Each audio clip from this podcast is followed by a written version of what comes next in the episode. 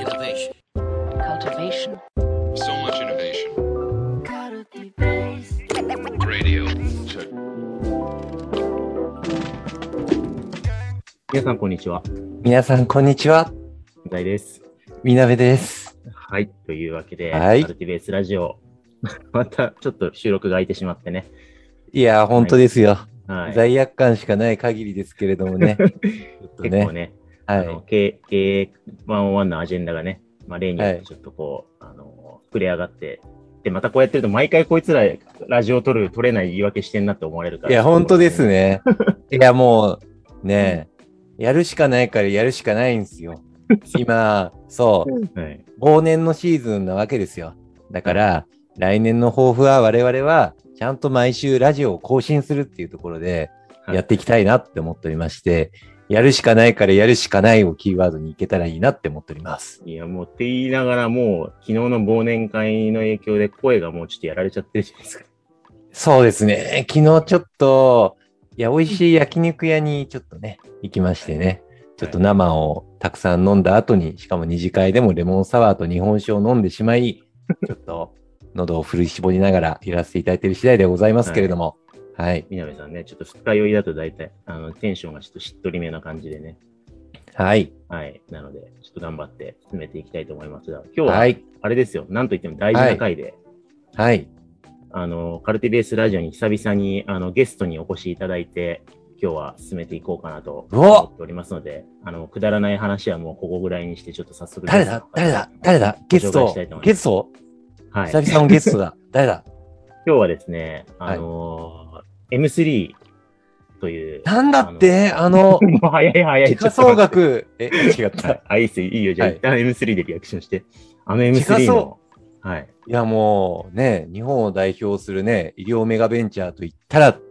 M3、時価総額は超話題になったりもしましたけれども、はい。ね、医療ね、メガベンチャー M3 の日本を代表するる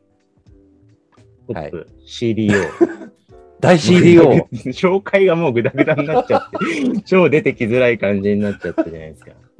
はい。今日は、小月さんにお越しいただいてます。小月さんよろしくお願いしまあーよろしくお願いいたします。皆さん、こんにちは。お邪魔しますす。。はい。ありがとうございますあの、しね、スムーズにゲスト紹介もできないポッドキャストで本当に申し訳ございません。いやー、すごい。これがカルチベースレディオなんですね。すごい。小月さん、あれですか？聞,、はい聞いていただいてたりもしてるんですか？ポッドキャスト。何をおっしゃいます？やら、もうヘビーリスナーですよ。はい。もう本当に。いつも勉強させていただいております。ありがとうございます。はい。はい。あの、みなべさんにはですね、あの、まあ、出させてほしいっていうのは1年ぐらい前からずっと言ってたんですけども、はい。夢が叶いました。はい。あ、そうなんですね。来たな。いただい来るて本当とこまで。にありがとうございます。来るとこまで来たなっていう。はいい感無量です、も 来るとこまで来た。上が上がったから。はい。もう、お二人のこの場にね、あの、呼んでいただけるなんて本当にありがたいです。いやいや、そう言っていただいて。いや、でも、あのー M3 さんの取り組みも、まあ、小月さんの、まあ、デザイン組織、デザイン経営の取り組みも、非常に、あの、世の中的にすごくインパクトがあって、知ってる方も多いんじゃないかなと思いますけれども、まあ、聞いてる方、知らない方もいらっしゃるかもしれないんで、ちょっと小月さん簡単に、まあ、自己紹介、えー、いただけますでしょうか。あとでもうちょっとだけ掘り下げてね、M3 さんの取り組みとか伺いたいと思いますが、小月さん自身は何を、何をされてるありがとうございます。これ、事前の打ち合わせだと、みなべタコ紹介しろよって打ち合わせだったのに、こいつに任せらんないなと思って、もう自己紹介 お投げしましたよね。俺のアジェンダがなくなってしまった。あの、僕のファシリテーションの意図ばらすのやめてもらっていいですか？普通にまず紹介してもらった方がスムーズな進行になるだろうなって思ってね。うわー来てるわー。なんか、このやりとりですね。はい。ヘビーリスナーとしては、この中にいるのはありがたいですね。はい。このやりとりの、はい。渦中にいるのは。はい、どうしましょう？私、自己紹介したはい方がいいです。か、単体自己紹介お願いします軽く軽くじゃあフォロー。はい。はい。えっと、まあ、改めまして、えー M3 株式会社というですね、えっと、まあ、医療領域で、えーのベンチャー企業ですね。で、えっと、CTO、えーという形でデザインの組織、えーマネジメントあと戦略実行させていただいている小月と申します。はい。あの、CDO なんですけども、えっと、プロダクトデザイナーとしてもですね、あの新規事業とか、あと新しいプロダクトっていうのも、えー担当しつつ、まあ、手も動かしつつっていうところでですね、まあ、デザイナーもやりながら、あの医療の、まあ、前進をお推進していくというような、えーことを目指して、えーやっております。はい。こんなとこかな、自己紹介は。はい。ありがとうございます。はい。じゃあ、みなべさん、あの、念願のタコ紹介タイムですけど、なんか、みなべさんと小月さんは長いんですし、まあ、耳ぐりもいろいろと M3 さんとはね、お手伝いさせていただいたりとかして、ありがとうございますろろ経緯背景あるかなと思うんですけど、みなべさんから見て、小月さんの魅力はどういうところにあるんですか？いや、もう、二つあってはい、小石さんって言ったら、もう、インキュベーションプロフェッショナルなんで、01における立ち上げに行ったら、もう小石さんにかなう者はいないっていうくらい、僕は本当に尊敬していて、バーってすごい速度でプロトタイピングして立ち上げていってしまうんですよね。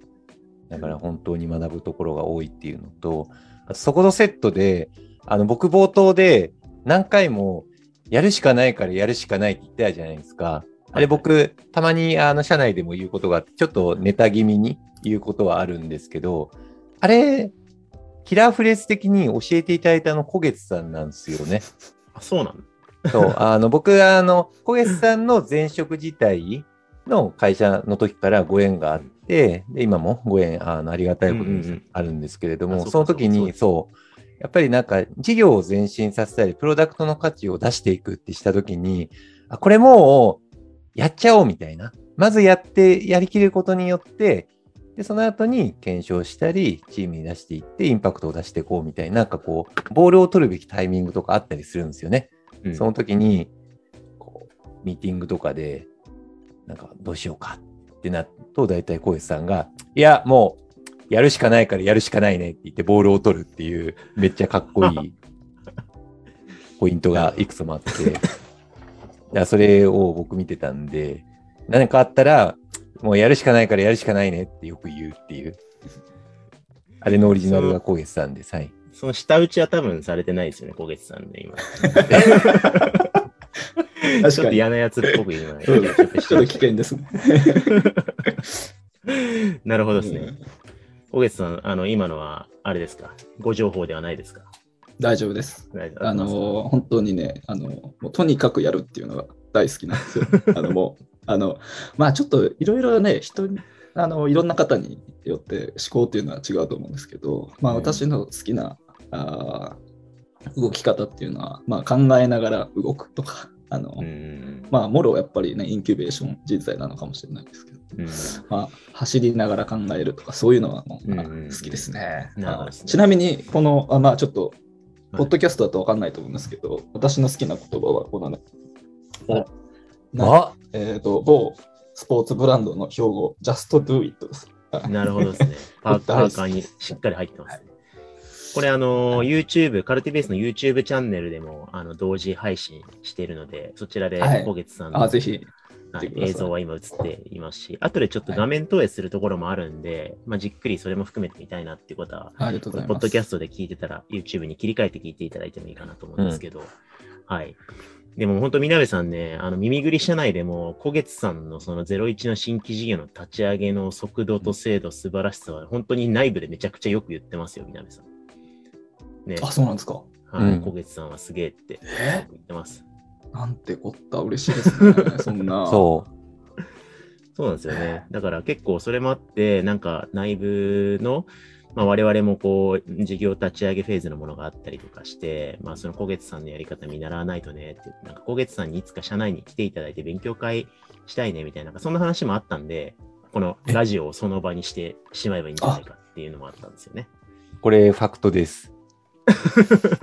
持ち上げようとしてなくてファクトです。はい。本当にそういうやりとりがなるほど Slack でよくなされています。で、本当に嬉しいです。ありがとうございます、本当に。そう。なので、まあ、みなべさんと小月さんの付き合いが、まあ、長いっていう経緯があって、なんと1年前からラジオ出演オファーがあったとは僕はね、知らなかったんですけれども、今日、この場が実現したのは、実はみなべコーディネートではなくてね。なんでそこに水くの？おかしいでしょいやいや、俺もね、お招きしたいと思ってましたよ。はい。あの、これ僕の功績なんですけど、あの、実は経緯としては、あの、今、私がですね、まあ、研究者として、あの三菱電機さんのですね、統合デザイン研究所という、まあ、研究チームの、まあ、研究プロジェクトをご協力させていただいていまして、まあ、その一環で、こう、三菱電機さんの社内勉強会みたいなのね、研究会みたいなことを今、繰り返しやっているところで、まあ、そこで、あのー新規事業が、まあ、ボトムアップに生まれるにはどういうふうに組織変革していけばいいのか、みたいなことをちょっと探求しているさなかで、小月さんに、えーお越しいただいて、えー M3 の取り組みをですね、話題提供いただいて、すごい、もう、あの、社内勉強会ってね、なかなかこう、あんまり盛り上がらなかったり、人が集まれなかったりとか、まあ、大きい会社さんだとよく聞くんですけど、本当にこう、全社員に、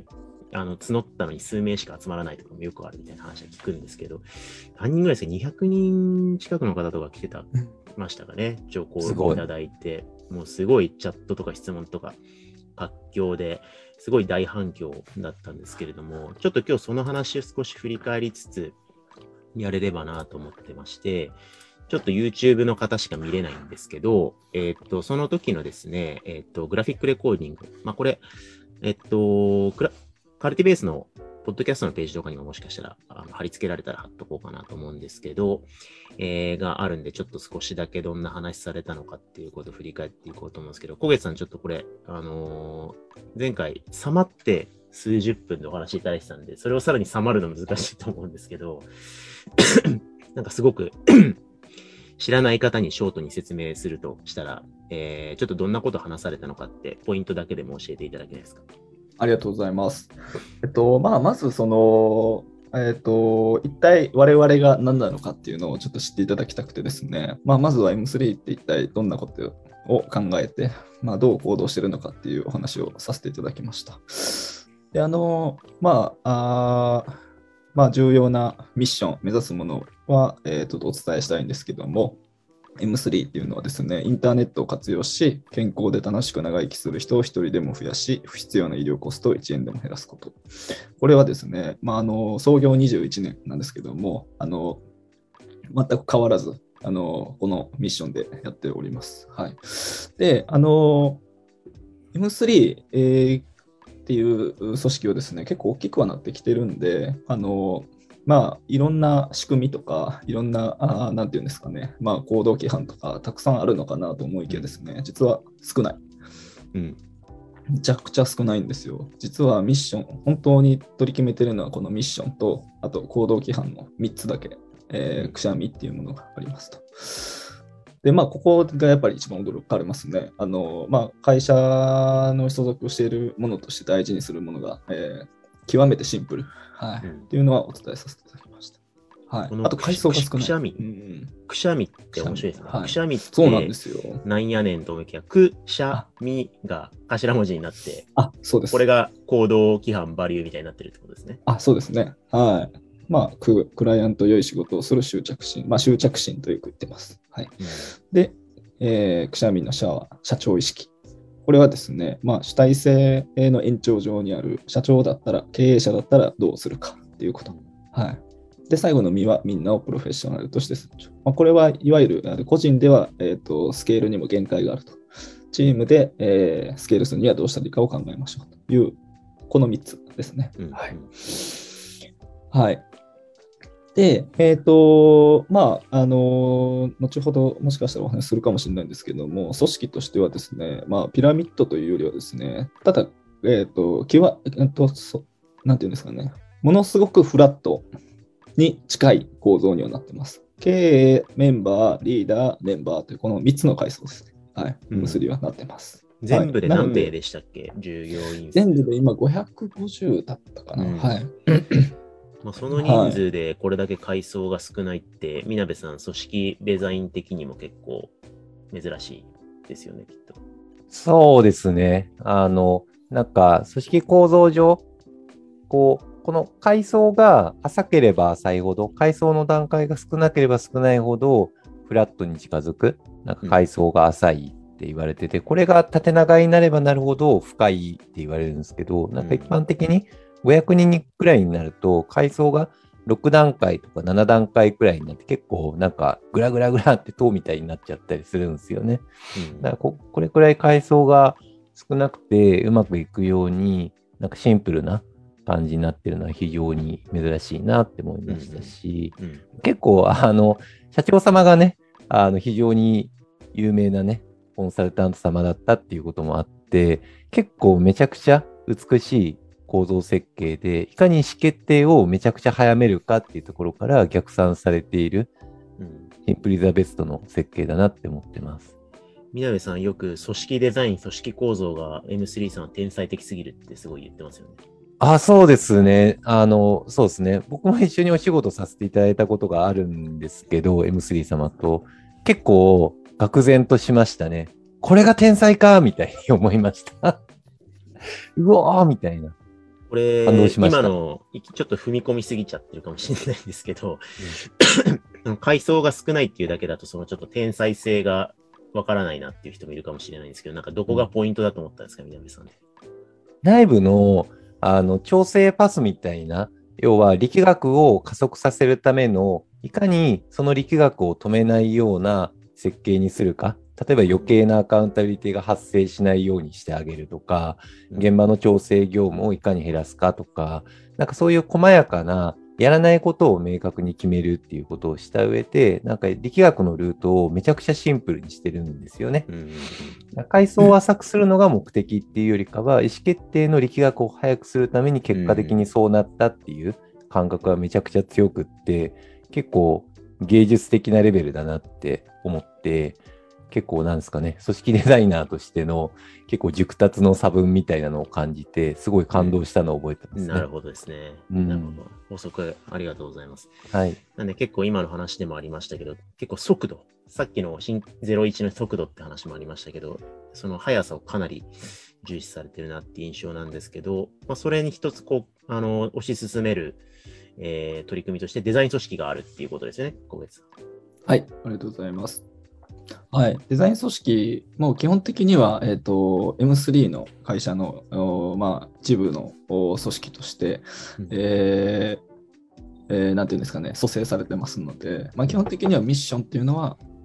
えっと会社のミッションを実現すると。デザインの力で実現するっていうし、まあ、本当にここも極めてシンプルにやっております。で先ほどあの、まあ、みなべさん、えーからもあったんですけども、その意思決定のスピードとか、えーいかにこう事業をを早く回していくかっていうことが、まあ、M3 のお一つの、えー特徴ではあるので、まあ、こちらもですね、M3、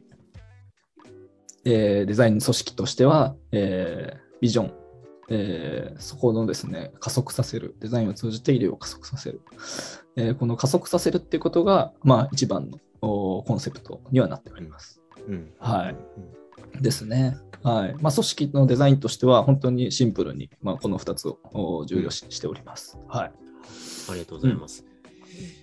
そんな感じでいろいろ、あのー勉強会ではね、話題提供いただきまして、で、実は小月さんの、あのープレゼンテーションは、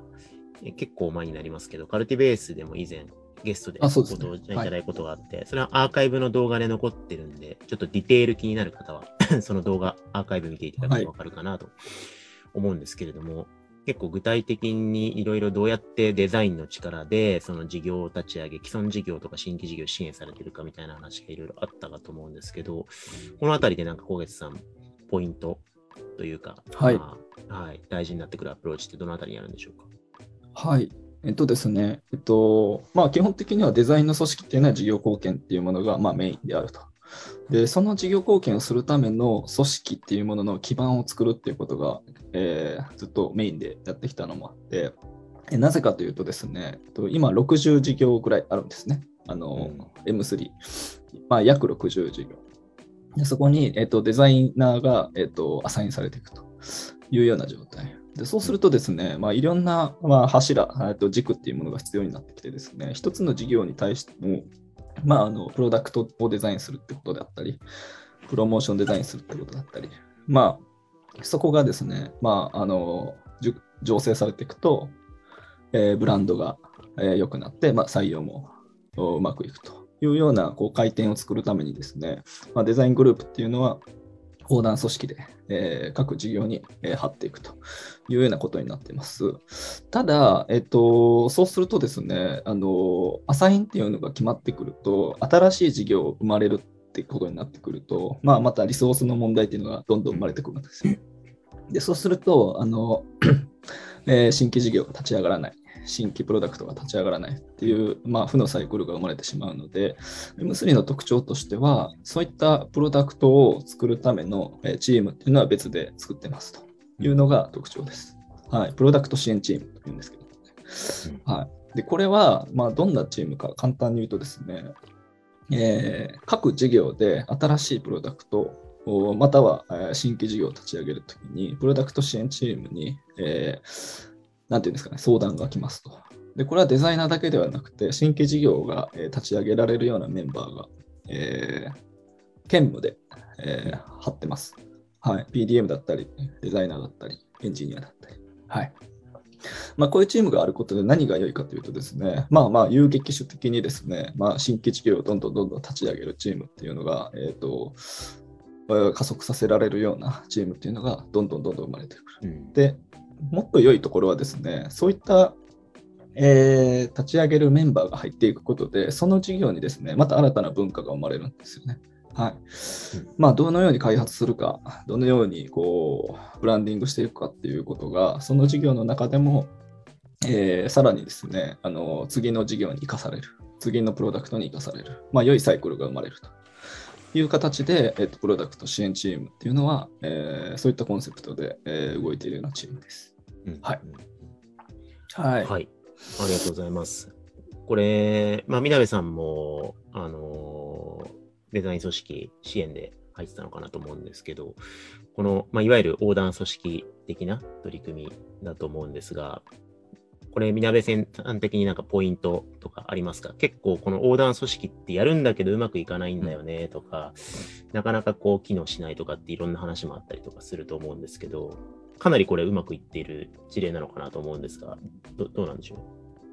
う？なんか、横断組織のやり方みたいなのがちょっと違うのかなっていう気がしてるんですよね。なんか一般的な横断組織っていうと、ちょっとマトリックス風味みたいなのが出てきて、要は縦が巨大的になってきちゃってる中で、ちゃんとそこが同期できるように横の軸を通そうだったりとか、あるいは人数、人が人数が特定の職種がたくさん大量に人数になってきたから、そこにマネージメント機能を持たせて、で、事業にマネージメント機能を持たせないようにして、事業牽引と人と組織のマネージメントを分担しましょう、みたいな。うんなんかそういう、なんかルートみたいなのが大枠2種類なんですよね。横断組織の場合。でもどっちかっていうと、なんかそういうのって、まあデメリットとしてあるのが、調整コストがめっちゃ発生するんですよね。調整、調整、また調整みたいなのがあって、まあそういうデメリットがあって、結果的に意思決定速度がマクロで言うと遅くなるみたいなのがよく言われたりするんですよ。だから500人くらいのフェーズになると、やっぱりそういうことを、まあ、どの会社さんも捉えるんですけど、M3 さんの横断組織とかって、なんかそういう感じではあんまりないのかなって、なんとなく思っていて、どっちかっていうと、なんか横断的にこうチームを蘇生していって、インキュベーションをして、逆に速度を速めるための一手としてやっているみたいな、なんかそういう感覚がめちゃくちゃありますね。うん。なるほどですね。はい。じゃあ、こう。あれ合ってます？これ間違ってたら、小月さん、フィードバックください。あだい全然、はい。あ合ってる、うん合ってます。はい。う。うんんでも実際、成果、ファクトとして、ね、うん生まれてくる事業速度もものすごいペースで生まれているっていうことなうんなんか数的にはどんな感じですか？どれぐらい試して、実際、えー続くのがこれぐらいあってみたいなのは今どういう状況なんですか？なかなかちょっと難しいんですけど、お伝えがね。うんまあ、なんかあの生まれるペースとしては、あの事業ではまあ半年に1事業は生まれてますね。で、プロダクトはまあ半年にまあ5つ、6つ、まあ5つぐらいは立ち上がってるみたいないや。ー、すごいですね。はいこそうなんですよね。うんで、まあちょっと割合は、あーちょっと申し訳ないんですけど、控えさせてもらって、えっと、まあそう、えっと、いろんなあー事業、プロダクトの作り方があって、まあ大体3つぐらいに分けてお伝えはしてるんですけど、まあ、うんまあ1つは経営層からの、要はトップからの、えートップダウンで、まあこういう着想を得たからこういうプロダクト、こういう事業どうかなっていうのと、うんで、もう一つは、えっ、と、まあ、クライアント、いわゆる我々でいくと製薬企業様だったりとか、うんうんあと、あの、えーユーザー、えーまあ、要は顧客ですよね。顧客から、顧客が、その、えー普段感じているギャップから着想を得るパターン。うんで、3つ目、最後は開発チームのボトムアップによる事業の創出っていう、こういう3段構え、3段というか、まあ、3つありますと。うんうんはい。なので、あの結構その生まれる回数っていうのは、うんやっぱり基本的には、えーサイクルは早い。はい。うんあの基本的にこう経営層からっていうのは多いとは思うんですけども、うんあの我々の強みとしては開発チームからボトムアップで新規事業を立ち上げるっていうこともうん多いので、はいうんまあ、そういう意味でいくと、そういうサイクルが生まれてるのかなというふうに思います。なるほどはい。ありがとうございます。まあ、この体制もそうですし、実際問題の事業立ち上げの速度と今、ね、実際に運営されている数とかがもう圧倒的な、あのー実績なので、それも含めて、この勉強会ではあのかなり説得力高いこの方法論に、あの参加されてた方はすごく刺激を受けてたんじゃないかなというふうに思います。